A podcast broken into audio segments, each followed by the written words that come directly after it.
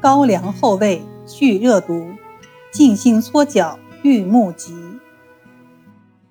有位二十多岁的贵族公子，家境优裕，一直过着饭来张口、衣来伸手的生活，每天大鱼大肉、美味佳肴，生活颇为奢侈。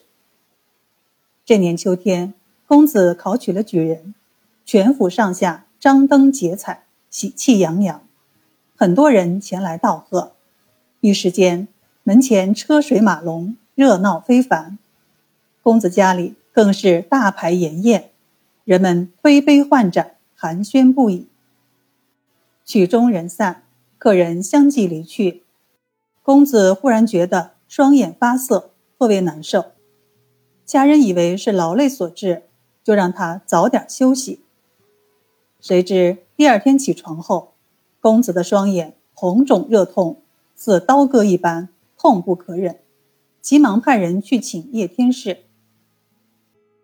叶天士诊病后说道：“公子一贯大鱼大肉、高粱厚味，久而久之，体内积蓄了很多热毒。不过也不必如此焦虑，不治也会自己好。只是过后七天，公子的脚心必然生痈毒，如此。”则并不可救。公子一听，恐惧万分，忙跪下叩首求救。叶天士赶忙扶起他，说道：“你不要太着急，现在还不需要用药，应当先用其他方法驱除热毒。如果七日后脚痈发作，我们再商量。”公子求医心切，希望叶天士能够尽快为他诊病。叶天士说道：“你每天平心静坐，不要考虑太多。先用左手搓右脚心三百六十遍，再用右手搓左脚心三百六十遍，每天如此七次。过七天后，我们再说。”公子按叶天士的方法每天搓脚。七天后，他的眼病好了许多。但很担心脚生痈毒，就请叶天士再次诊病。叶天士笑道：“上次我说的脚心生痈毒一事，纯属子虚乌有。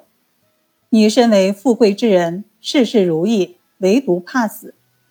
我用死来吓唬你，使你断绝其他念头，一门心思用手搓脚，则心火下行，眼病自然就好了。”倘若不如此，心情一烦躁，则眼睛更痛。纵然天天吃灵丹妙药，也是没有效果的。